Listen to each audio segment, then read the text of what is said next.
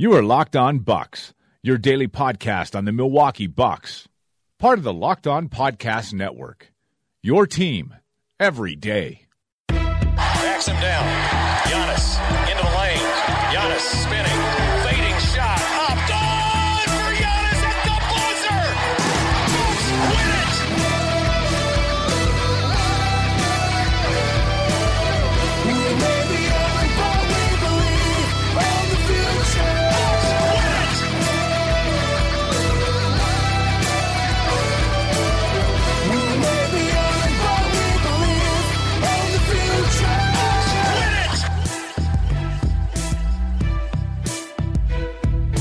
Welcome to Locked On Bucks. I'm Eric Nehm, Milwaukee Bucks reporter at ESPN Wisconsin. Joining me, as always, is my good friend and the founder of Brew Hoop, Frank Madden. Frank, you were not supposed to join me today, but things happened, so now you're here. So you're joining me. Yeah, I'm I'm here. I'm alive and alert. Um, and uh, yeah, there's there's I guess finally some movement. I guess you know after a few days of uh, kind of radio silence, the Bucks have decided they, they are indeed going to go try to find a head coach, and we're we're seeing some uh, some lists. The list the list that, that didn't previously previously exist. We haven't heard a uh, a uh, rebuttal of, of no list existing. Um, so I guess a list now exists, and uh, um, or at least uh, we've seen at least part of it. I guess at this point. That is correct. Adrian Wojnarowski this morning reports that Milwaukee is embarking on a coaching search with a list of candidates that includes several former head coaches Steve Clifford, Mike Budenholzer, Monty Williams, David Fizdale, and David Blatt. Bucks plan to interview those coaches and possibly several more. So, one of those coaches is now not on their list. David Fizdale has agreed to a deal to become the New York Knicks head coach. Uh, one of the other guys on our on our uh, preview coaching podcast, Igor Kokos. Oh God, I cannot. Igor. Igor. Igor. Uh, he has been hired by the Phoenix Suns, and he'll be the first non-North American-born coach in NBA history. So exciting stuff there. But uh, some guys off the list. Um, I mean, I, obviously uh, those names are all out there, and uh, some of them we've talked about on the podcast. Other of them, I think maybe we'll wait until Monday and kind of do a wraparound of stuff that we we haven't done and uh, names that people want us to talk about that we didn't discuss. So we can handle some of that. But I I guess for me, this is. Uh, I think going to be a pretty wide search. I think the net's going to be pretty wide as they go through assistants and former head coaches and I mean it really anyone else like I think this is a job that's that's pretty attractive maybe we'll talk about uh, the reasons why it's not as attractive here in the, the second half of you and me talking here but um, I guess just general thoughts on seeing that list and kind of thinking about this process Yeah, I I tweeted out earlier. You know, I, I certainly would like to see some of the you know kind of up and coming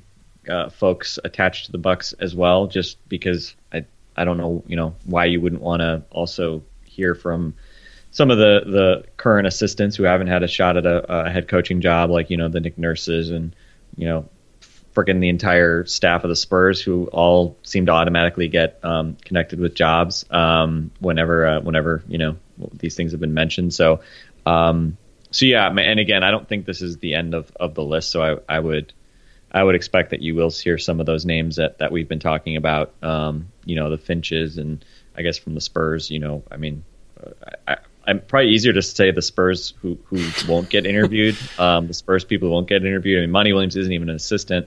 He's probably the guy I'm least interested in, just because you know we know he was an okay coach, but I don't. uninspiring coach Yeah, very good know. at relationships and being a great human, but eh, Yeah. on the tactics. Yeah, it's like I don't know. Yeah, I, I'm not I'm not super uh, convinced on him, but uh, what like I mean, at Ettore Messina, James Borrego, Becky Hammon. Uh, I mean, I don't think Ime Udoka. I don't think he's probably going to get actually interviewed. Um, he's probably like too far down the Spurs assistant pecking order. Uh, but I know you guys were. I think you guys had also mentioned him, or at least Eric had included him in the uh, in the list of, of potential assistants. So um, so anyway, I, I assume some of those names will will be connected um, with the Bucks at some point, probably, especially with uh, you know some of the names that have been, or at least a couple of the names that have been dropping out, including one of the folks that was mentioned by Woj just you know hours before uh, the David Fizdale announcement, he was in the list that Woj cited. Um, and you know, I would have to say, uh, uh, uh you know, if you're going to pick a bunch of guys who have been head coaches in the NBA, um, this wasn't an offensive list. There was no uh, Mark Jackson. Um, no, I'm trying to think. Of, I'm trying to think of like other guys who would like piss me off. Right? Um, I mean, I, I don't want Doc Rivers. If it had said like, oh, the Bucks are targeting Doc Rivers, that also would have um, been annoying. Although I, I don't know how publicly or I don't know if that's if, if how much Rivers is going to be connected with any team at this point, given like he's still head coach someplace else. So it's a little, you know, I don't know. Mm-hmm. It's a little, little, little, tricky. So, um, so anyway, yeah. I mean, I'm, I, you know, again, like David Blatt is probably I think a great coach who I don't, I don't, I don't. I mean, do you want to be the team that hires David Blatt, given like his rep is that players didn't like him slash respect him, and he took himself too seriously? Like, that's that's kind of a tough.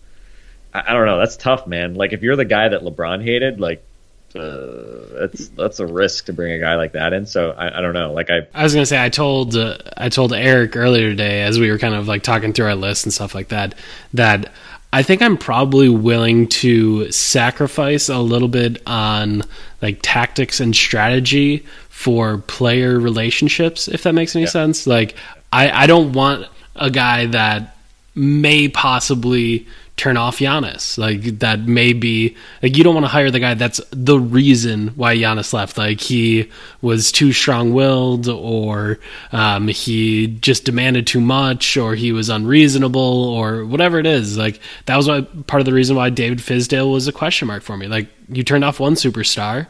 Um, and again, Marc Gasol and Giannis Antetokounmpo are two different people, but could it happen again? Maybe. Um, so for me, that's a, a big turnoff for me for David Blatt. Like he uh, he just had a little bit too much ego, um, and I think failed to realize that whatever he did in Europe meant nothing to anyone that was playing in the NBA. Like there, there's no doubt that he is great tactically, and obviously won a bunch of games in Europe. But NBA players don't care. Like they don't they don't follow that. They don't know that.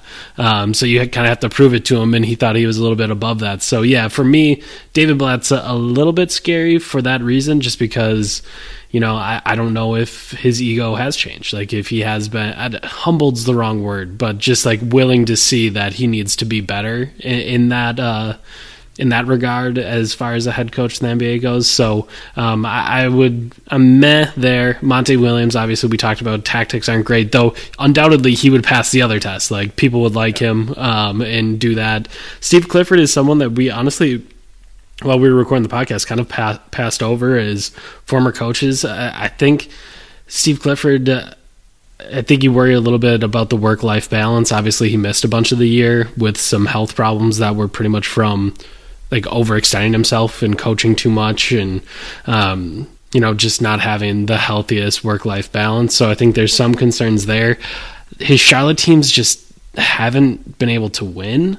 Um, I think he's very good tactically. I think he does a lot of really interesting things on both sides of the ball, but it just hasn't correlated to wins. And I think that Charlotte team has had some talent at least. Um, so I don't know. Um, Budenholzer's out of those five that uh, Adrian Wojnarowski listed specifically, he would be the one that's probably at the top. Um, but as I've said, I, I, worry a little bit about hiring an experienced coach to come in here and, and do the job in Milwaukee. Yeah, and uh, yeah, I mean, I think we've dissected Budenholzer enough. I think one, I think one interesting wrinkle to the Budenholzer thing, um, which I, am trying to remember if I just forgot to talk about it or if I, maybe I just I didn't see it until after we had our conversation. I think I just saw it afterwards, but um, you know, I mean, how he got the Hawks to give him $14 million to quit, basically, um, is pretty impressive. Um, and, and, I guess it would have been interesting to be in those meetings, um, I guess. But I mean, keep in mind also, you know, Bud was not the, the he was not hired by the current by I guess Travis Schlenk, the the GM that came in last summer. Um, so there's an interesting dynamic there, right? And he obviously effectively lost personnel power to him, and then um, obviously they went in a rebuilding direction that probably is not very fun for for any coach. So I don't know what all the dynamics are there, but um, he and you know he won the staring contest basically, and and obviously got the paid to to leave, and so it's an interesting dynamic because apparently I mean there's there are offsets in it, but he's going to get seven million dollars each of the next two years, and it's I, th- I forget where I saw it, but someone tweeted that um, there's offsets such that it, you know basically if the Bucks give him seven million, then the Hawks don't have to pay him seven million, um, or if the Bucks give him six million, then the Hawks only owe him one million. Um, so there's this very interesting dynamic where, and again, I don't know, I don't know if this is going to be how the teams are going to do it, but I mean, in theory, you could give him basically. again, this is based off this very simple like idea that that I saw on Twitter um, about this, this offset. But you know, in theory, he's in a position where he could say, "Look, you you can get me what you know, you could give me very little the next two years and give me you know three more years after that." And basically, just take some of the money you would have given me these first two years and just plow it into the back, right? I mean, th- right? Yeah, I mean, if, you definitely could. I mean, Man, that that that'd be nice. That'd be well done on his part. right? I mean, Yeah. if he was smart enough to negotiate this this free fourteen million dollars for the next two years, um, then wouldn't you also like want to, you know, not just have that basically not just give it up because you get another job? you know, Absolutely. effectively? Yeah. Um, so I think the argument you would make if you're Bud is like you would giving me a long term deal because hey, I can cut you. And again, I have no idea. Maybe there's some some other details in the contract that would prevent this, but um, but in theory, it, it seems like you know there may be some some some finagling that one could do there, which is interesting because I mean the Bucks um, owe Jason Kidd a lot of money Yeah. for the next couple years, and um, you know, I mean, they didn't go for any big name GMs last summer, which probably was partly due to not wanting to pay a lot of money for a GM, right? I mean, Yeah. I, I assume so, right? Uh, They, and they have the cheapest GM in the league, at least as far as we know. So, um, again, like it's interesting where teams are and aren't willing to spend money, and you know, a lot of teams don't really pay GMs very much money, which always always seemed kind of weird to me that teams don't seem to prioritize that. But um, but yeah, so that's an interesting factor, which especially for a team like the Bucks, which you know maybe has some cost considerations that it might want to factor in. Um, I think that'll be really interesting, and, and obviously, you know, Budenholzer before the Bucks, you know, were out of the playoffs, had been linked to the New York job pretty strongly, and obviously now that um, that that's out, uh, you know, off the table, uh, it's interesting to wonder if um, if the stars are sort of aligning for him to to now be you know the favorite or or at least you know would the Bucks job be his favorite especially if he's obviously you know he's now officially out in, in Atlanta so so I don't know I mean it's tough to kind of say what what what'll happen I mean I, I you know I wouldn't want the process to start with the Bucks assuming that they're going to hire Budenholzer because again I don't think he's like a no-brainer. Um, Yeah. But uh, as I've said before, I think he's pretty, at least from a, a coaching quality standpoint. I mean, we talked about the risks, especially if you're Jon Horst, of hiring a guy who is going to be, you know, um, far more established and probably have a heck of a lot more job security than you moving forward. Um, but uh, certainly from just like a risk of the coach being bad perspective, you know, he, I would say he's probably the safest pick you can make. Um, and again, not that that should be the only factor, because, yeah, like I said, I, I'm sure one of these younger assistants, one of these guys is probably going to turn out, or, or girls, you know, Becky Hammon also in that mix. Um, one of those, one of those, one of those names is going to turn out to probably be like a fantastic coach. I don't know if they're going to be Brad Stevens, um, but probably somebody in there is going to be a terrific coach. And the hard part, like you know, in the NBA draft, whatever, is well, you know, do you, how do you how do you weigh kind of upside and the unknown versus uh, the safer pick? So, um, so it'll be interesting to see kind of how this evolves. And again, um, you know, if if, if Budenholzer had taken the New York job, it would be interesting to see you know how many people would be talking about the Bucks waiting too long to start their coaching search, right? Yeah. Um, I, I haven't. Nobody's kind of complained to me about that yet, at least on Twitter, just because of the Fizdale thing. But I know there was some anxiety when Budenholzer was interviewing with Atlanta or with uh, Phoenix, and you know my view was, look, if the Bucks are interested in a guy and the guy's interested in the Bucks, then you know, like they'll probably be made known through back channels. Uh, yeah. I mean, these things have gotten strung out, right? I mean, like you know, it, it Atlanta didn't didn't hire their coach until you know the Bucks season was over, or sorry, um, the Suns didn't hire their coach until the Bucks season was over. You know, Knicks aren't doing it until obviously the Bucks have officially sort of seemingly, or well, not officially, but seemingly started their search. So, so I don't know. I mean, again, it's like, did the Bucks miss out on someone because they just waited too long? I, I don't know if exactly that line of logic I would subscribe to, but clearly it's it's time to start this process, and um, obviously, you know, uh, the sooner the better. And um, you know, there's no there's no award for for patience in hiring a coach because um, at this point you'd expect the best candidates are are available and you're going to be able to interview them. Yeah, and uh, I, like I mentioned earlier, I think we'll probably uh, take some of your guys' input on coaches that we didn't t- talk about and uh, other things that we need to clean up from this three part podcast. But uh, I would assume on Monday we will kind of wrap around and get some of those guys and uh, make sure that we, we break it all down so that uh, we have everything all ready to go for you. And there's no doubt that the coaching search will will certainly be our probably next week of podcasts um, before we see one of those guys gets gets hired. So um, I'm sure we'll have interviews and uh, second interviews and stuff like that. Um, some other stuff from today. Um, I can't believe I'm about to do this, but um, Marc Spears from ESPN tweeted out today, um, this morning, that and the only reason I'm doing this is so I can make this crystal clear to everyone. Ex NBA head coach Jim Cleamons had an informal phone conversation with Bucks general manager Jon Horst this morning in regards to their head coach opening, a source said. All right. An informal phone interview or an informal phone conversation is not an interview. Let's start there. Informal, what is an informal phone conversation? Does that mean you were wearing like sweatpants while you were on the phone? Like what? I, I, I suppose so. Um, so informal phone conversation, not an interview. Let's be very clear there. And then on top of that, it is leak season. So when leaks are happening, um, I tweeted this out earlier today, but you need to be smart enough to ask yourself a few questions. Like anytime you see a story get leaked, you need to ask questions and the first question would be who would benefit from this information being out? Would would the Milwaukee Bucks benefit from having people think that they talked to Jim Cleamons? I would say no. Would Jim Cleamons benefit from people thinking that he talked to the Milwaukee Bucks about their head coach position? Has Jim Cleamons had a head coach job in a while? No, no, he hasn't. So I think it would be safe to assume that Jim Cleamons is the source on who had the conversation uh, about their head coaching job. So, like again, and I'm I'm not trying to say that there was anything more or less to talking about Jim Cleamons, Jim Cleamons, but I just wanted to be very clear. The Bucks did not interview him. That was not an interview.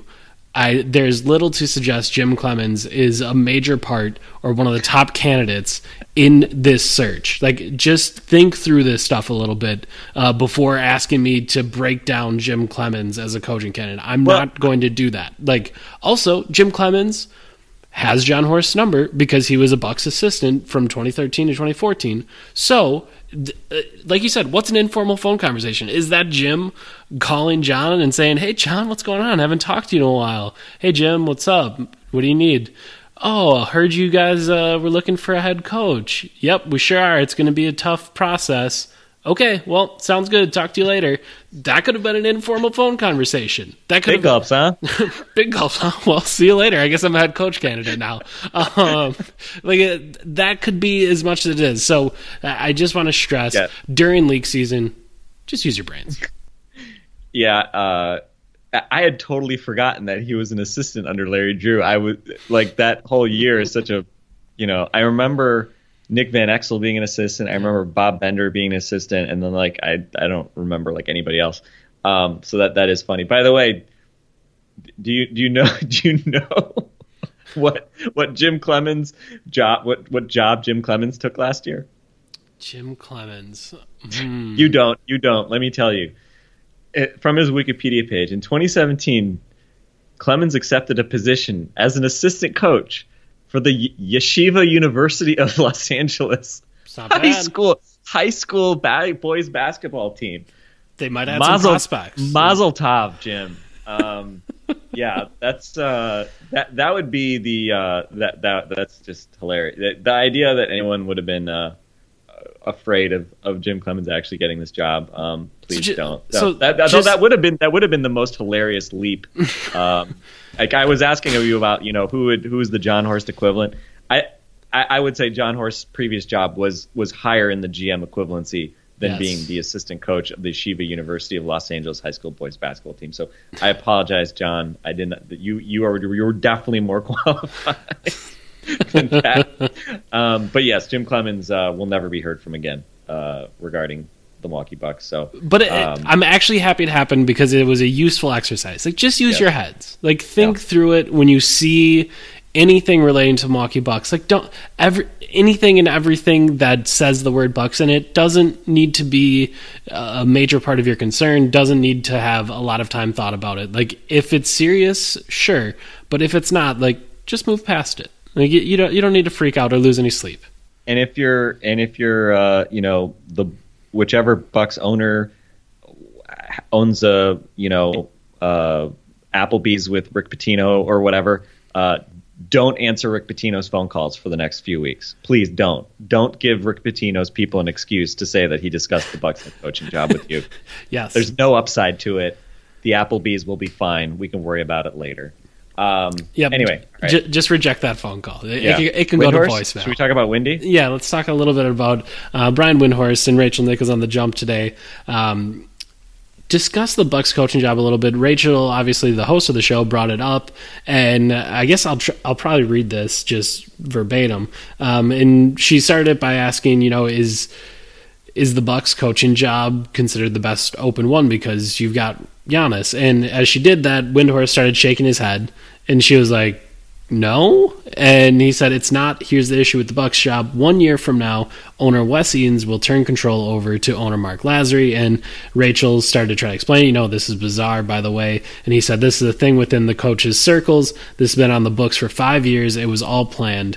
And Rachel explains it's part of the ownership agreement that they rotate who the primary slash lead owner is, which is weird. So before getting into the rest of Windhorst's uh, explanation, to be clear on this, this is something that we discussed last year. This is something that I think we've already discussed in in this. Yeah, we discussed it last week or uh, earlier in this week, uh, just about the fact that after this season, Wes Edens will relinquish that. Marc Lasry will take control, and essentially what it is is everyone sends one representative to the board of governors um, meeting every year, and also one person serves as the representative to the board of governors. And what that means is that is the final person that everything goes through. So if you're making a, a decision about the organization, that is the person that it has to go through. Uh, you may remember this from last year when they had everyone thought come to an agreement that Justin Zanik would be the next general manager. Uh, Marc Lasry was was thinking that, Jason Kidd was thinking that, Jamie Dinan was thinking that, and then it got to Wes Edens, who has the the chair, the board of governors seat right now, and he said no, that is not the guy that we want. We can do better, whatever it may have been, uh, and then that was when the GM search started. So it was because it got to Wes desk, and he said no. So that's what we're talking about when we're talking about the board of governors seat, like the idea that ownership will, you know, turn over control to the other owner. Like it, it's not the the franchise up for sale or anything. It's just that since these two people came in as even owners of a basketball team, they needed to find a way to make them even owners and the way to do that was 5 years at a time one of them has control of the board of governors seat and then the other one gets it for the next 5 years. The NBA hates this. They are not a fan of this. They try to avoid co-owners as much as possible essentially for the reason that you've seen in Milwaukee. Like these things happen and then it, it can get combative and it can get ugly and it's disruptive. So that kind of explains it. Anything else you want to add there before I get to the rest of Windhorst's uh, explanation? Um, no, uh, go ahead. We'll we'll take it all at once. Okay, so after that, Windy says they've had a little bit of an issue. They had an issue hiring the general manager last year, so a coach comes in. Yes, he gets Giannis. He knows that, but the coach doesn't 100% know that when the ownership thing resol- revolves, whether or not that owner is going to be on board with him.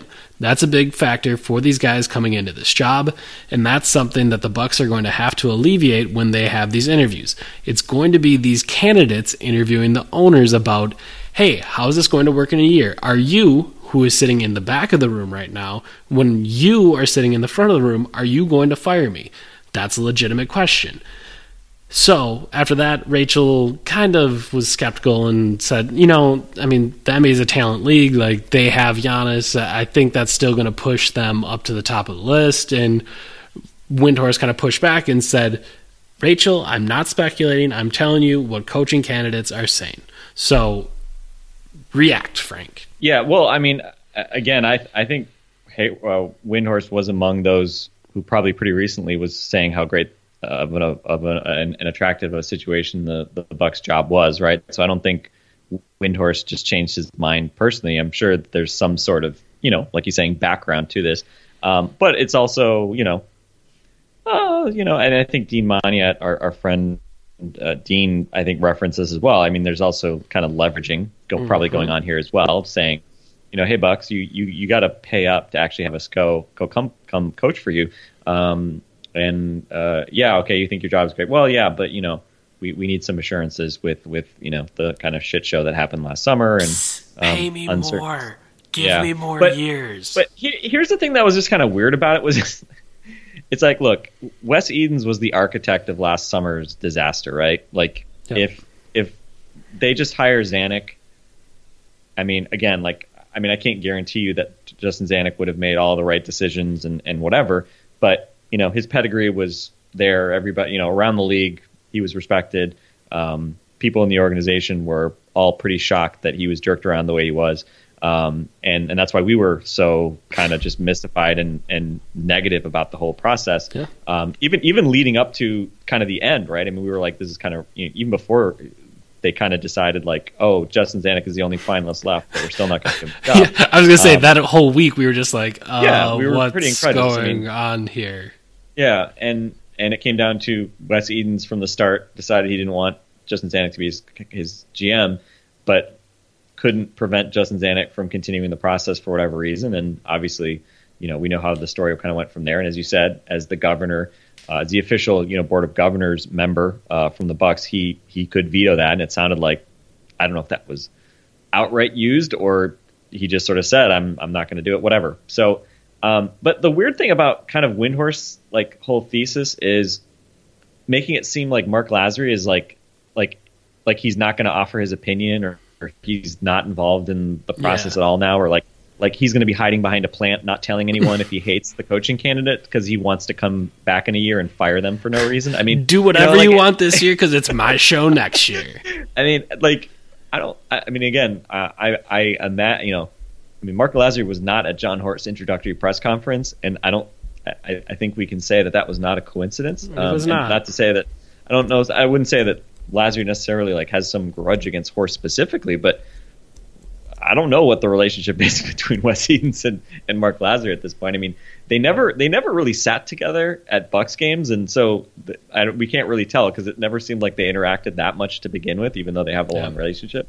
Um, so anyway, uh, but yeah, I mean, it's it like Windhorst thing is like a little bit like contrived in the sense that it makes it seem like a like head coaches are really afraid that if they like come in and like do a decent job or good job that like ownership is going to like decide that they want to fire them because you know and, and like as again like I think this was Rachel Nichols' point was like if you're like a good head coach you're going to be like well we're going to be good and then everybody's going to love me or whatever. yeah. You know whatever and um, and and also it's like I mean Marc Lasry isn't incentivized to like let a terrible coach get hired. Now, you know, if the process goes off the rails again and they're bickering about who should be coach and you know Jon Horst is not in control of the process and like Wes Edens decides I'm going to get my guy, okay, then you know, then I think you can start talking about this narrative. But certainly, I think the ownership group, and, and Jamie Dinan's obviously part of this as well, though he seems like the more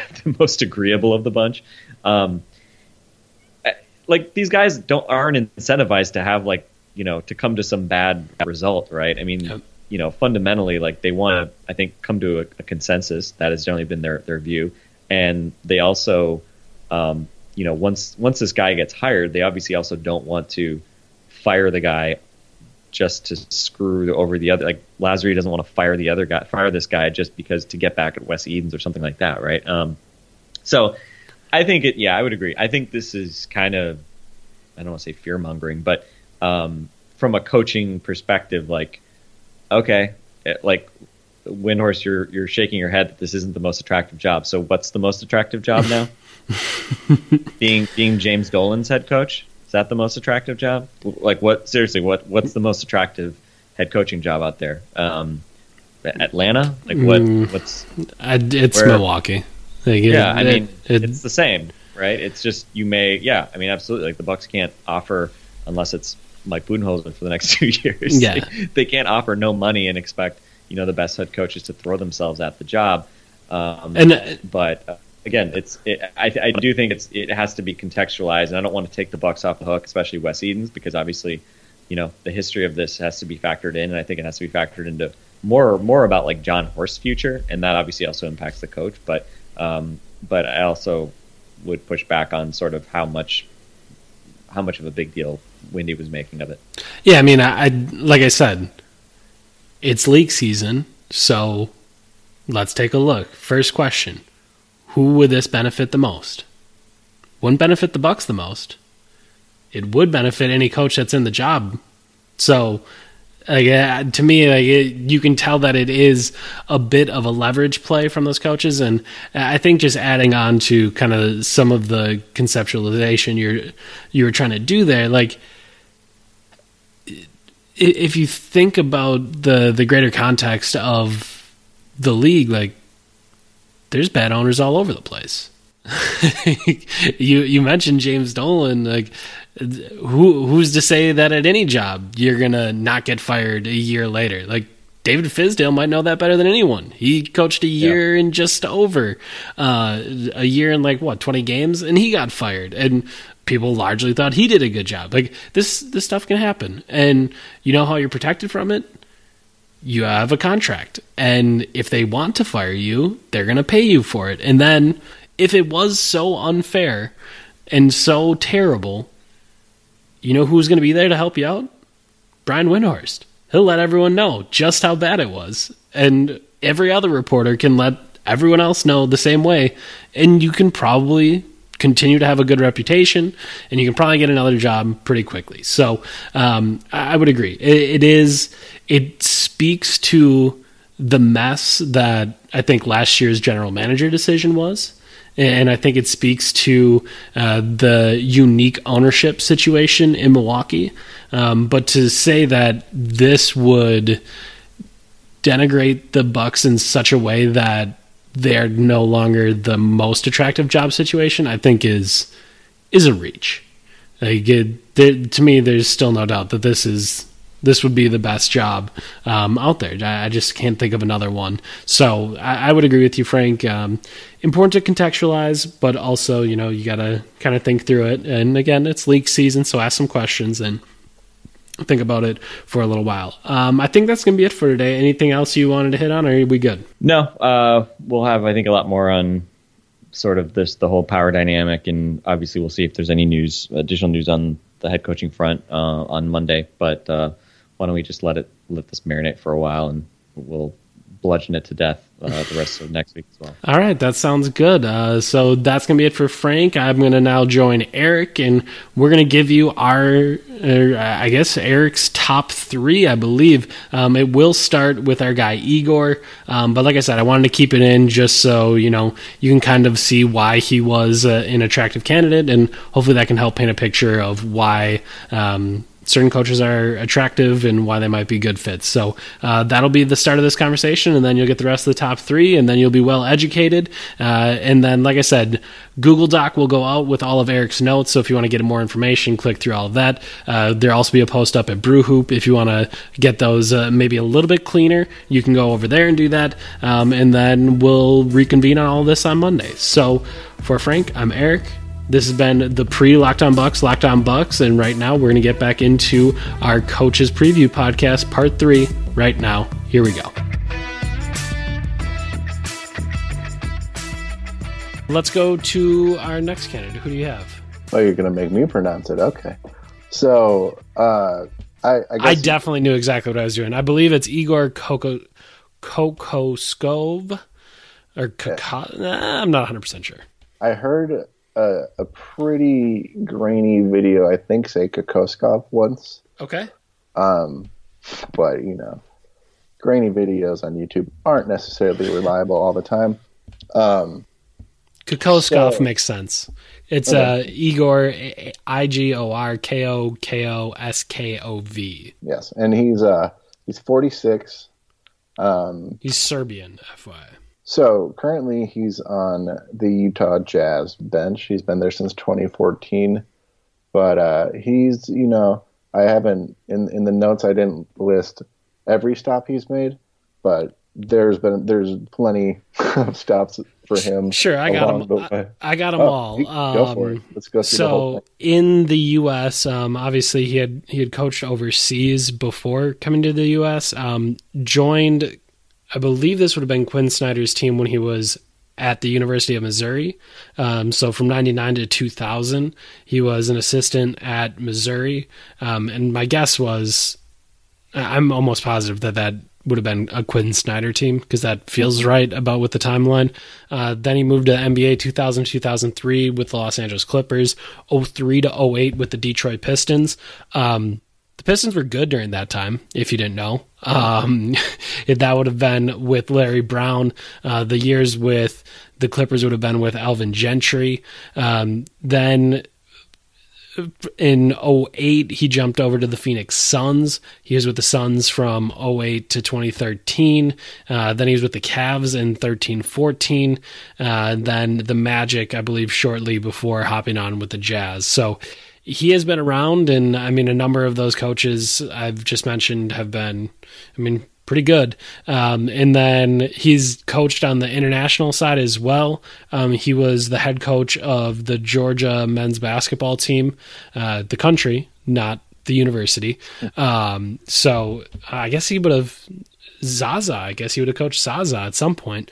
Um, he was the coach of from 08 to 2015, uh, and then he took the Slovenia uh, national team. Uh, he's the coach for them in the took over in January of 2016. He led the Slovenian team to uh, 2017 EuroBasket gold medal. Um, that Slovenian team, I believe, would have had uh, future number one pick in the draft. Maybe not number one pick, Luka Doncic, and uh, also Goran Dragic. So there, there are some things. Yep, and maybe overall unimportant, but his his uh, stint on the Missouri bench made him the first European full time assistant in college basketball. So uh, that, that That- being said, That's a lot of coaching, FYI. that is a lot of coaching, and his time in Detroit perhaps coincided with that of John Hammond. So Ooh, You know. if you want to, you know, continue that lineage, uh, then he's the guy for you. But uh, um, that yeah. that would mean Jon Horst would have at least some, like Oh. eh, whether or not it's a it's a first hand connection because I don't know. I think if he left in 08, I don't believe he would have been there with. Uh, maybe at the maybe end he he would have known, but either way, that's uh, a Hammond connection to me is is good for a Horst connection as well because I mean that's a a one to one kind of connection. Like you're not going six different degrees. Like it's just a, a single one person connection. a couple of stats just in you know the old offensive rating stats and whatnot. Uh, in Phoenix, he he had a top ten offense in four of those five seasons, uh, including being number one twice. Um, and did you mention that he coached in uh in under Messina? I did not. All right. So for one year, in 2012 to 2013, he, he was on that staff as well. If that's something that uh, helps your case for him, uh, and then you know with Utah, um, the the offensive and defensive stats are weren't as easy to grab, just because I, I would I would consider Utah um, pretty solid in both regards, not necessarily you know pushing the pace or going or going crazy. Um, uh, on either offense or defense. They're pretty just solid and straight up both on both sides. But they did have a top five net rating last two seasons. If that's something you're interested in, um, a lot of the uh, sets that I've linked in the Google Doc from the Slovenian national team, um, was just a lot of uh, creative offense if that's your thing. There's a ton. I think I linked. Let's see, six, and they're you know really informative. If not, you know, they're not super long, but they're informative and uh, interesting and exciting. And there's plenty more on there, so you can look those up if you want. But if you if you want to put stock in it, he was on that Detroit Pistons staff that had an amazing defense. Though the rules are different now in terms of the hand checking and whatnot, uh, there is you know that experience of not just being like a crazy offensive mind and Man. having a little bit more balance that uh you know Utah also possesses right now. I mean, that's fascinating to think like he was with the Pistons when they have these great defenses. Now he's with the Jazz as they've been. I think they were number two in uh, defensive rating this year, number three in defensive rating last year. So he's had that kind of incredible defense um, that he's been a part of. But then his other time was with uh, not the D'Antoni Suns, but the Alvin Gentry Suns right after that. And the years that he was there, um, from 08 to 13, uh, they were in 08, 09, number three in offense, then number one in offense, then number nine in offense, then number eight in offense, and then uh, in the year that Gentry ends up having his last year there, they were 29th in offense. But I mean, he's gone. I mean, that's that's uh, incredible offensive teams and incredible defensive teams. Like he's done kind of kind of both of those things. Where some of these other guys on the list have just kind of been pushed into one of those directions, if that makes sense. And um, I know we talked about international guys earlier, and you know having a, a big time major uh, resume overseas. Like he's been in, even though he is Serbian, like he's been an NBA assistant for the entirety of his career. Like from 2000 all the way now to uh, 2018 he's been an nba assistant. So he's he's a, another one of those guys that can kind of be a part of that lifer list um, even though he would be um, a european head coach. And i think the first european head coach or uh, the first foreign head coach or one of them in the nba Yep. And in anticipation of someone saying, "Oh, so does he have that sort of, you know, grinding, intense reputation that uh that Messina and Blatt may or may not have?" Uh, in terms of what I was looking up, I I didn't find anything. Um, one thing I found is that his English wasn't very good when he started, and now it's pretty okay. It's not um, difficult by any standards. I was listening to a couple of his interviews, and it didn't seem like it'd be any difficulty or whatnot. I don't think it would ever be much of a difficulty, but I didn't I didn't find anything um, that said he you know carried this reputation or whatever for being unpleasant. So if that's important to you, then I guess I can we can write that off on him. Um, but yeah, couldn't find anything. All right. Um, let's go to next on the list, unless you have something else. But we will go to Chris Fleming, 48 year old. Coach, what do you want to tell me about Chris Fleming? Yeah, so one of the two Chris's on this list. Um, so I, I, currently he's uh, assistant on the Brooklyn Nets with Kenny Atkinson, who um, he played at college at Richmond, I believe, with. Um, and before that, he was on the Denver Nuggets bench for a year. And but I, I, I suppose where he's cut most of his time uh, was overseas um, in Germany. Uh, I don't have the team name in front of me, but it, it is QTSV. I don't know what that stands for. I'm sorry. Um, from 2000 to 2008, and then hopefully I'm pronouncing it right, but Brose Bamberg Baskets, tongue twister. Uh, 2008, 2014, and he was the German national team coach from 2015 to 2017. And in that time, uh, he was the four-time German Cup winner.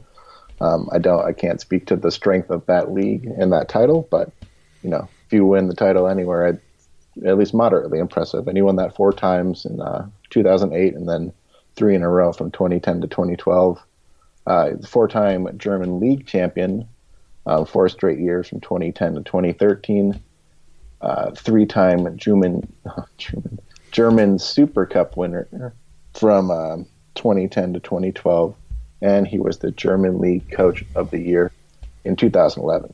I don't know if you can use the net stats necessarily against him currently, just because the Nets, you know, with their situation and their talent level, it's not, you know, fantastic. Um, I don't, I don't think they rank very highly uh, in either offensive or defensive rating. But they're beloved in the way that they play basketball.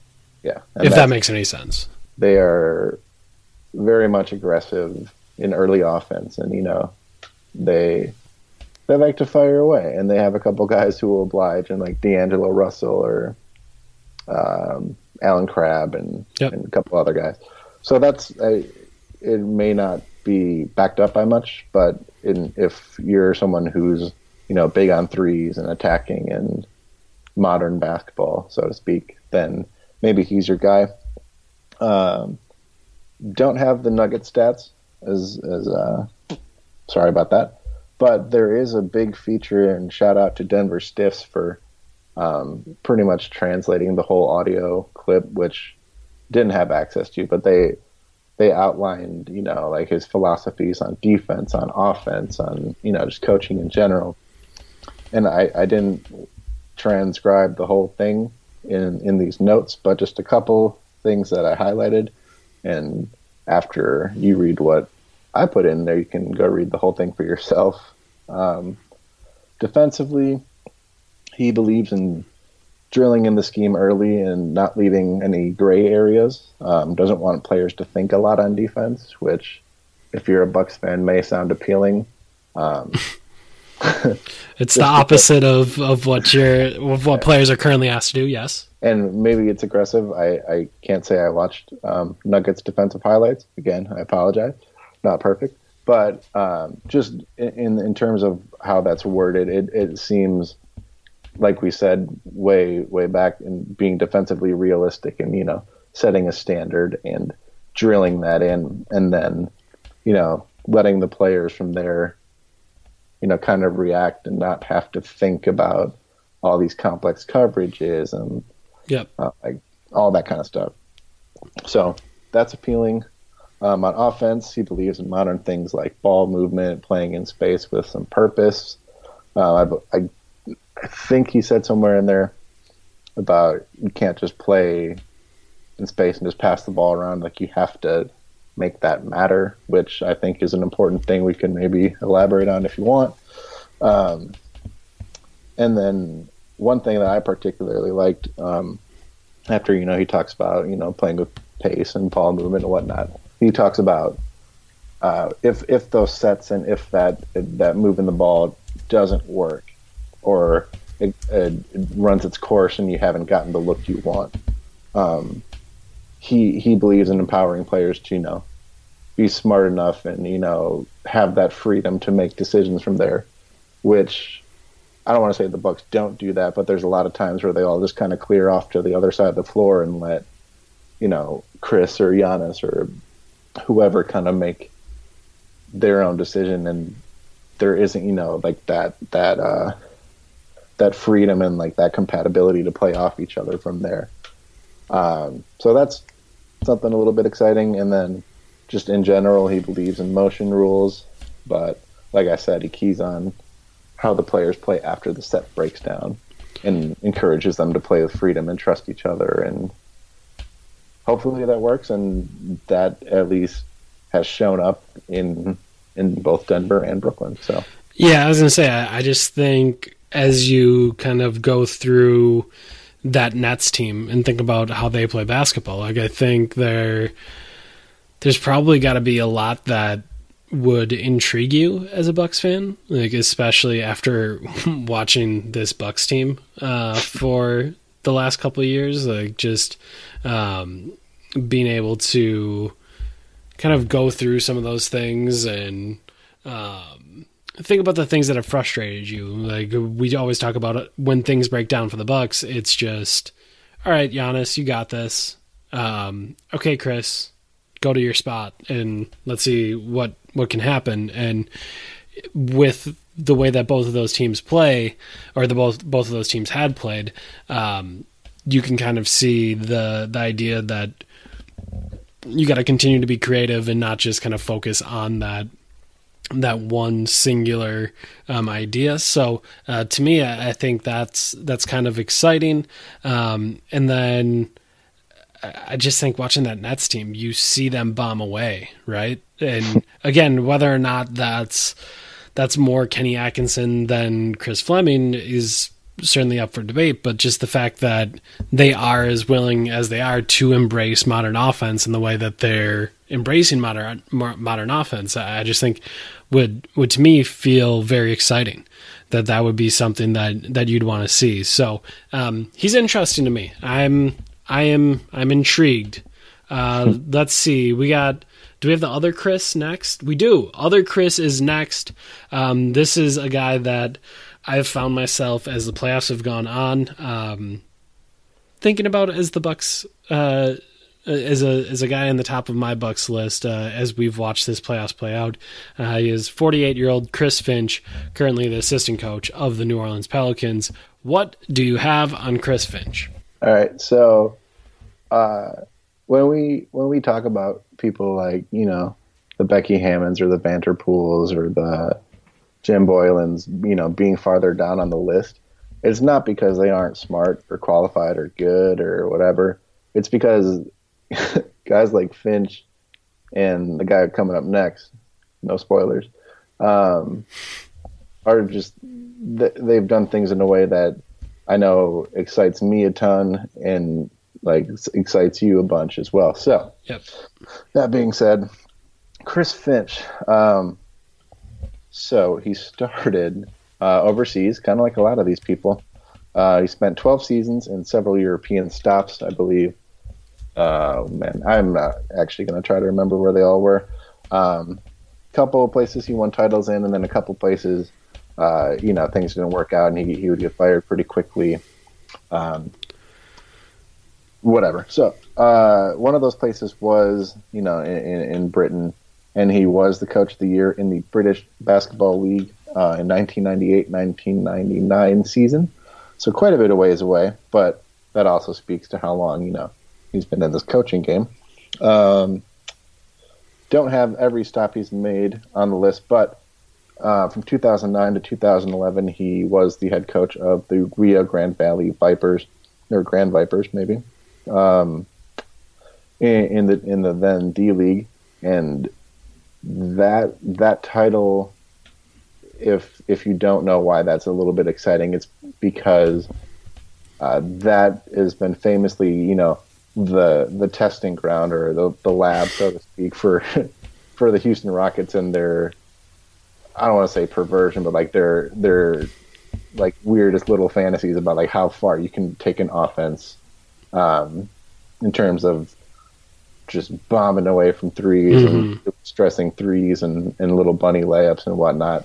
So, yeah, anyone to have been, I guess, graced with that coaching experience, you know, it's definitely, definitely someone who, you know, is a forward thinker, really innovative. Um, in, in Finch's case, I believe Arnovitz said that he's like almost maniacal with like how how much energy he's putting forward in, in, like, in like the next best thing in offense, which which is pretty great if you ask me. Um, yeah. In that stint, he was coach of the year and champion in the 2009-2010 season, and uh, in two seasons, uh, he was first and third in offensive rating, which is you know the the D League isn't you know 30 teams deep or anything, but to be that high up is pretty impressive. Um, he was also the national, um, British national head coach. Jeez, it's hard to say. Also, like Joe Prunty is, I believe, up until yeah, he, he, Finch was the British national team coach before Joe Prunty, the one immediately preceding him. Yeah, Prunty yeah. took over in 2013. Finch was there until uh, 2012, and okay. obviously coached him in the 2012 Olympics as well. Uh, and then from there, or I guess in addition to that, he was uh, an assistant on the Rockets bench. He got promoted after the Rockets found him, put him through their lab, and then obviously promoted him. Uh, so he was there from 2011 to 2016, and the associate head coach um, from 2014 to 2016. And uh, from from that stint, his his offensive rating, or the team's offensive rating, I should say, was never lower than 13th. Um, kind of difficult to, you know, like we've said a couple of times, figure out like how much is his influence, how much was uh, Kevin McHale's or Kelvin Sampson or whoever. Yeah. Um, but where it gets at least particularly exciting for for me and maybe for you, I can't speak for you, um, is his last two stops. So he was uh, with the Nuggets from 2016 to 2017 with uh, Mike Malone, and he helped bring what was then the 20th ranked offense uh, in Denver to fifth in one season, which is quite a jump. Yeah. Uh, from in, in that he, he you know obviously if you make that kind of jump you want to know people want to know like what you're what you're up to and he basically just credits pushing the pace getting the ball um, to and through Nikola Jokic I mean, that's got to be the most exciting thing, right? Like Right. Jokic Yeah, is uh, a strange basketball talent, um, undoubtedly crazy talented, but like he can be a little bit difficult and a little bit different to fit into a normal offense, and like he made that work. Right. And I think we'll maybe talk about that a little bit or talk about that kind of, you know, philosophy in a little bit. But yeah, from there he, he got hired to join Alvin Gentry in New Orleans uh, just for this past year.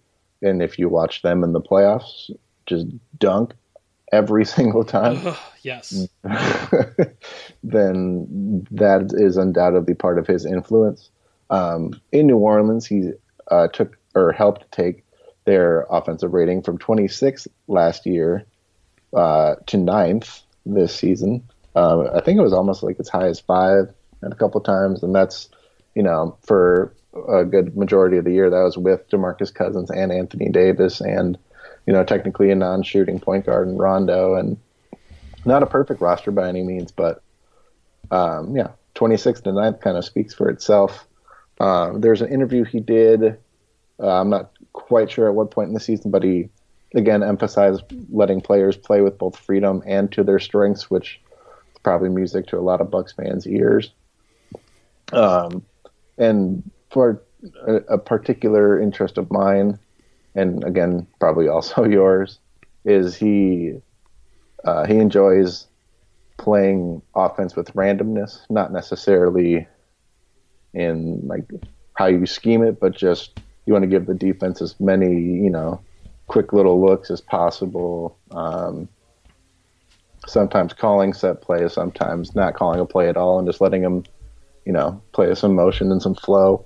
You know, just kind of mixing it up like that because I think that's again, you know, something the Bucks kind of struggled with is being way too predictable at times and just letting the defense set itself and make life just that much more difficult. Um, if if you've. I was gonna say if you followed me at all during these playoffs, um, if you I mean if you follow me at all on Twitter, I've been talking about this entire year. Every time I watch the Pelicans, I wonder how are they throwing so many damn lobs to Anthony Davis? because if you watch a Bucks game at this moment, it's I mean, it's an event if Giannis gets a lob, right? Like it's it's incredible. Like oh my gosh, uh, an alley oop to him actually worked. Like and three or four times a game in a half court set, this Pelicans team is throwing lobs to Anthony Davis. And I guess to me, like just the idea that you can get him shots that are so easy. Like dunks are easy. And alley oop dunks most of the time tend to be uncontested, easy looks. And Giannis gets to the rim a ton, and he's able to do a lot of that. Um, uh, he's able to do a lot of his damage at the rim, but there's there tends not to be anything easy about it. Like there tends to be him finding his way through uh, a maze of defenders and then still getting to the rim. While with Anthony Davis, like there's just easy looks. And again, they, they play different positions and they're different players, but just kind of that idea it was really exciting to me. And then you go through some of those other coaching stops. Jokic, really unique talent that he found a way to leverage. Um, you look at the Houston Rockets, that was Kevin McHale, um, but also James Harden came there in uh, the 2013 season, and that means for at least half of his time in Houston, uh, he got to coach James Harden, and he figured out how to max help maximize James Harden. And again, Mike D'Antoni's going to get a lot of that, but um, I think Mac, Mike D'Antoni's is an awfully smart NBA coach. Um, if some of that rubbed off onto Chris Finch, I don't think that would be a bad thing. Um, so I just think those three, his last three, or I shouldn't say his last three, his only three uh, NBA assistant coaching gigs to me are very exciting. Like each of those has a star player that he helped maximize in some way. And again, doling out exactly how much credit he deserves is a difficult task, but just the idea that three times, three different stars, three unique stars, he has helped maximize. I think you have to immediately be thinking, "Oh my gosh, what could he do with Giannis?" Right, and it's not just you know maximization in terms of like, e- oh, it, easy shots help, and then you know their talent in general, but it's maximization of how frequent you get him the ball and how like at what times in the shot clock you get him the ball. Like you watch the Pelicans, like they're not gonna go long stretches without getting Anthony Davis the ball. They're not. They didn't do that for Jokic or Jokic or whatever in Denver. It's uh you know it's just it, it's it's pretty clear that Finch not only just understands that you're going to be successful when your best player has the ball in his hands, but it just figured out a way to you know maximize his spot on the floor and just you know just figured out a way to make it really successful while playing through your best player and making everyone else better because of it. Yeah, that seems huge to me because it's largely something uh, that the Bucks have struggled with. So um, I'm I'm very we're we're getting very very close to the top of the the list of guys that interest me. Chris Finch is there. Um, I, I, would be very excited about that. Um, now we will get to the number one candidate, and uh, in the in the interview Brian Windhorst did with my friends at ESPN Madison, Tony Cartagena and TJ Hogan, um, when he talked with them, this is the other guy that he mentioned. Monty Williams is one of them, um, as kind of uh, a relationship based guy, a guy that could really connect with Giannis and do a nice job with that. The other side he had mentioned was a guy that's going to be a great tactician, a guy that's really going to be able to figure out the X's and O's and really be able to put together a strong team. And that was Raptors assistant coach Nick Nurse, 50 years old. Um, tell me everything I want to know about Nick Nurse. with pleasure.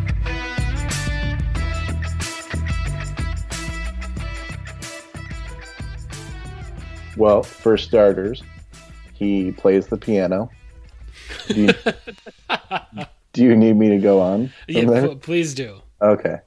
So, other than that, uh, he, like we, we mentioned with Finch, um, Nurse also spelled, spelled, spent uh, 12 years coaching over in Europe, and he was the British Basketball League Coach of the Year in 99, 2000, and 2003, 2004 and he was a champion uh, in 1996 and 2000.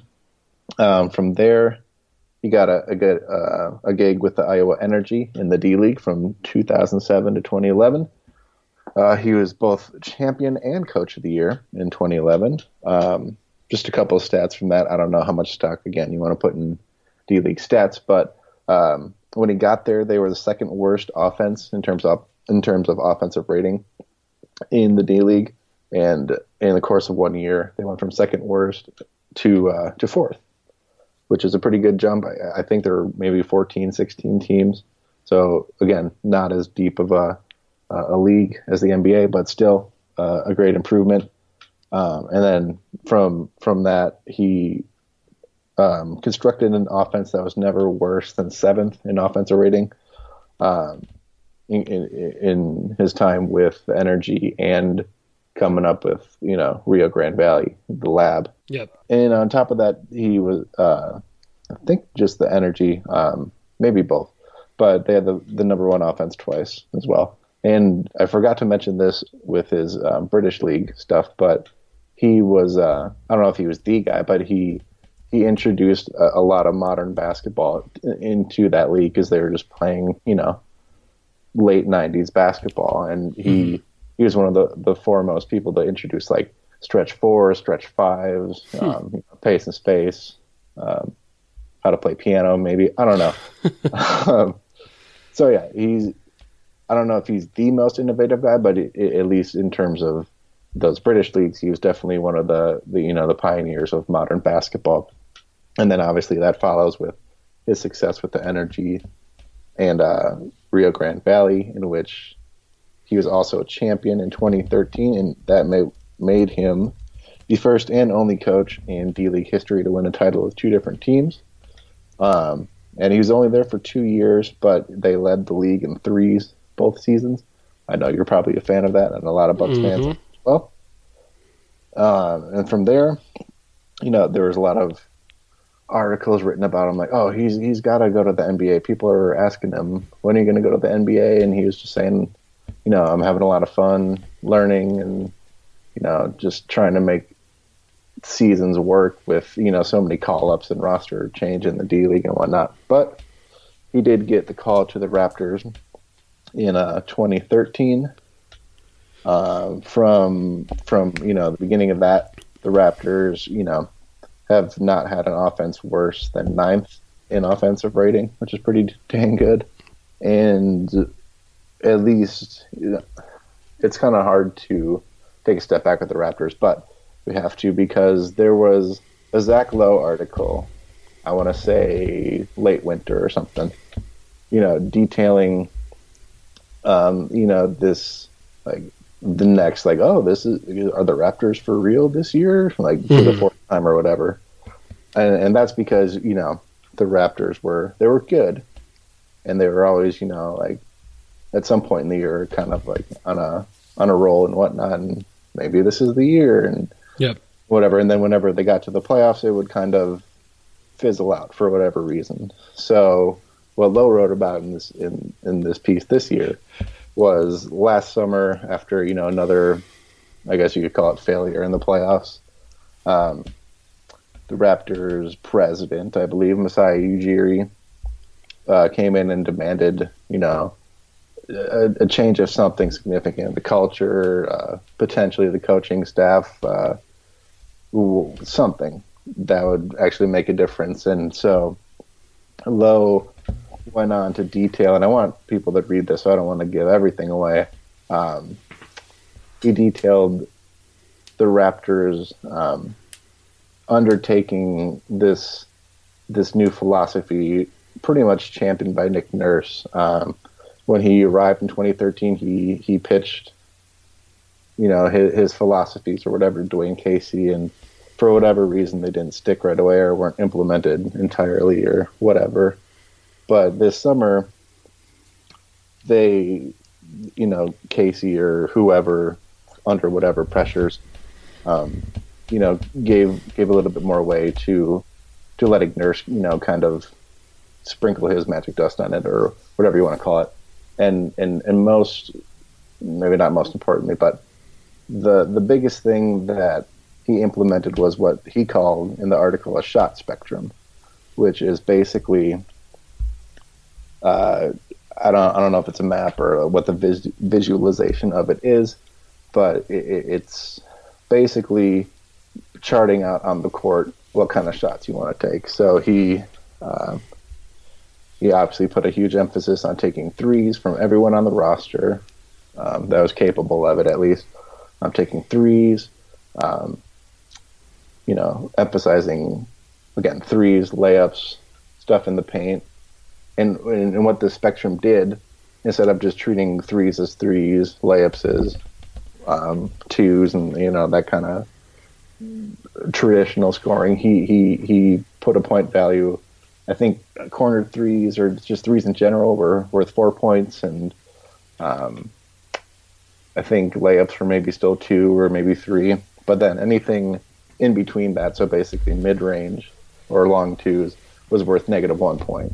So it, like it sounds pretty fantastic if you if you really think about it. But you know, from there, uh, I think over the course of that summer, he, he took the bench guys and you know introduced them to it first, and you know kind of had them not only forming a chemistry, but you know establishing this this way of valuing shots and prioritizing like where you want to get certain guys the ball and how you're going to do it. And overall just you know establishing something more creative and more efficient i guess you could say. I, I feel like the big thing to me was the the fact that they use those new scoring in like pickup games. Like that like it was so comprehensive of a like a of a new page being turned that it, it just seemed so I mean, to me refreshing. Like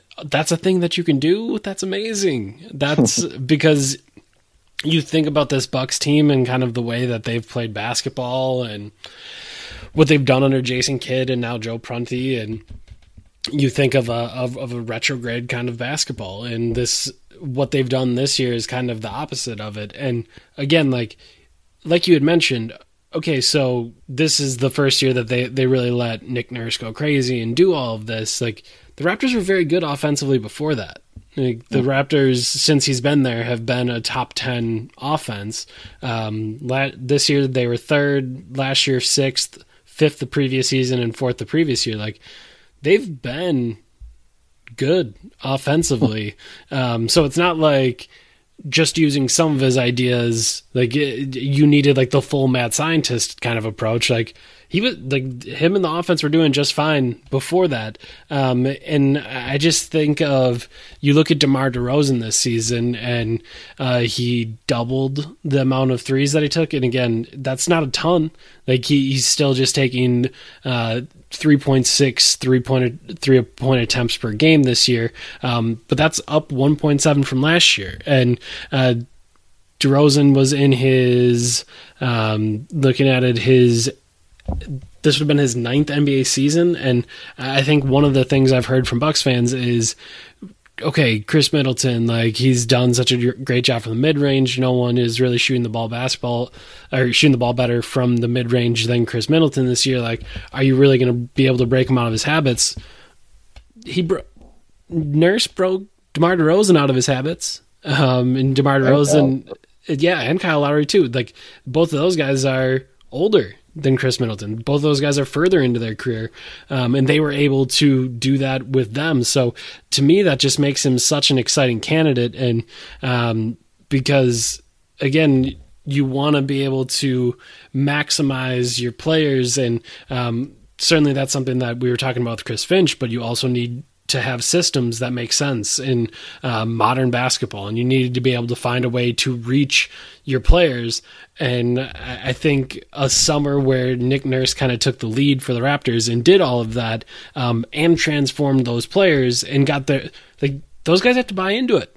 Like they have to trust you and say, okay, this is the way that we should play basketball. And um, I know we've seen the Raptors have some problems in their playoff series uh, now against the Wizards, but just I think to me, just the idea that you can kind of move some of these things around and find a way to reinvent an already good basketball team.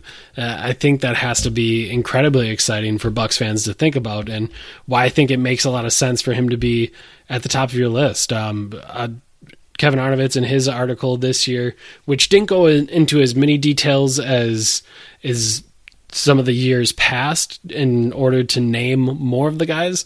Um, but if you want to look at his 2016 list, I believe that has like a more dedicated Nick Nurse page. But I, I think this sentence is really what any Bucks fan would kind of dream about. Any team looking to install a coach who will patiently teach a young core to play the right way and systematize an offense will likely find Nurse to be a compelling prospect.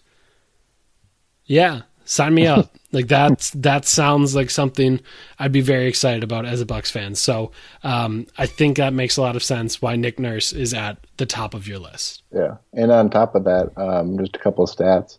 Um, this year they're playing at their fastest pace um, by quite a uh, pretty large margin. I think they're 13th overall, and they had last year they had the very worst assist percentage in the entire league, and now this year they're 11th. So That's that's significant. yeah, I mean that's great, and I know a lot of people, you know, want the Bucks to, you know, move the ball and like trust each other and whatnot. I think those two stats, it, it I don't know if they're the you know number one and two best stats of all time for this case, but it, it shows that they are trusting each other and finding um, better shots faster within the shot clock, and that that again goes back to you know valuing you know corner threes, aka like a good shot value and spacing, and Yep. they're hunting that out more than they ever have been. And I think that's something the Bucks, you know, obviously could benefit from. And on top of that, um, another thing that's just you know overall impressive, and I think Windhorst spoke to it a little bit in, in his interview, is that um, at least with the, this current Raptors team, what do you think about like right after you know the couple stars or whatever is how damn good their bench is, Yeah. and that's because I think I mean obviously I mean they've drafted well. Sorry, Bucks fans. Um, they've drafted well, you know, and, and you know talent helps or whatever, but that kind of you know unselfish play and and and you know again shot value and space value and whatnot involves everyone on the court, and I think that. I mean, maybe it, it won't work in this playoff series or going forward yet, but that's the kind of basketball you want. You don't just want, oh, Giannis do it, oh, Khris do it, or Bledsoe or whoever. I mean, you don't want to take away all their touches, but you want them to be able to trust everyone on the court and vice versa. And spreading it out like that makes your offense more predictable or less predictable, Yep. Um, more efficient, and, you know, able to to access more, you know, in a playoff series or just a tough matchup in general. And all that I I believe is because of Nurse and you know, that's why he's number one. All right, so to recap the list, at the very top is Nick Nurse, then Chris Finch, Chris Fleming, Igor Kokosov. Oh, nope, I screwed that one. Get Kokoskov. I believe. Kokoskov. That makes way more sense. Yes, Kokoskov. Um, then Nate Tibbetts and David Vanterpool, the two assistants for the Portland Trailblazers. David Fizdale, Jim Boylan, not that one, the good one. Um, and then the entire grouping of Spurs folks, and then a whole other list. So um, that is, I think, as comprehensive as a coach breakdown you can have. Um, and I guarantee it's the most comprehensive on the internet. But it's not all the way done. Like you can participate in it and help out and make this even better so that Bucks fans are even more and well informed. If there's someone that you really like, put something together and let Eric know and we can add it or you can send it to me. Like I don't really care either. Like hit me up at Eric underscore Nehm, hit Eric at at Eric Buenning, no underscore, I believe, um, B U E N N I N G. Um, hit us up and we can add something onto this this Google Doc and hopefully, you know, totally pimp this out and make this uh, just a huge comprehensive list that all Bucks fans can hop on and get behind and uh, try to add to it. And again, you may feel very differently about any of the candidates we listed, any of the candidates that we've talked about. Um, you may have other guys that are, that are at the top of your list, despite liking some of these guys. But um, hopefully, this helped you think about this and think through it and uh, attempt to figure out exactly who might be a good fit for the next Milwaukee Bucks coach. So, with all that being said, thanks, Eric. Yeah, thanks for having me and let me um, experience you know this this sacred airwaves of Locked On Bucks. um, I appreciate it, and yeah, like Eric said, um, they by no means is this you know an authoritative list. It's just something. It's semi-authoritative. Like yeah, you, you've and- clearly done the research and put in time to create this list. And again, I know you like to say, you know, I just did some googling and looking at candidates, which is totally fine. But you actually did it, and a, a number of people haven't actually done that. So that's why I, I, will say this is semi-authoritative. Okay, fair enough. You know, hopefully the Bucks pick the right candidate, whether that's on this list or not, and hope maybe it is. Uh, if there's anything you don't like, you can tweet at Eric underscore Nehm and Yep. that handle only. Yep, I'm And- ready for it. yeah, I mean, it. I, I mean, I don't want to make it too big of a deal, but this is a pretty, pretty big decision It's as huge. far as the, the Bucks are concerned going forward, and yeah, it's something at the very least something to think about as you know the season's over and we got to get uh, you know prepared for all this kind of stuff. So again, thank you for having me on, and hopefully this is helpful. Yeah, and I would say one big thing to remember go through this Google Doc because any of the any of the things that Eric has referenced, um, any of the things that I have referenced, all a part of that Google Doc. Like all of that information is there for you if you want to read more, if you want to learn more. Um, you can go and do that I mean, obviously you can Google stuff yourself, but also it's there for you in the Google Doc. Um, so check that out or check it out on brewhoop.com. Uh, you can find all of that. So thank you for listening. Eric, I'm so happy that you came and joined us and we were able to go through this, even though it was a little bit longer than I wanted to. And I think I probably ended up splitting this into a couple podcasts, which is totally fine. Um, but hopefully you've enjoyed the ride that we've gone on here as we've looked through uh, a number of possible Bucks coaches. For Eric Buenning, for Eric Nehm, this has been Locked On Bucks.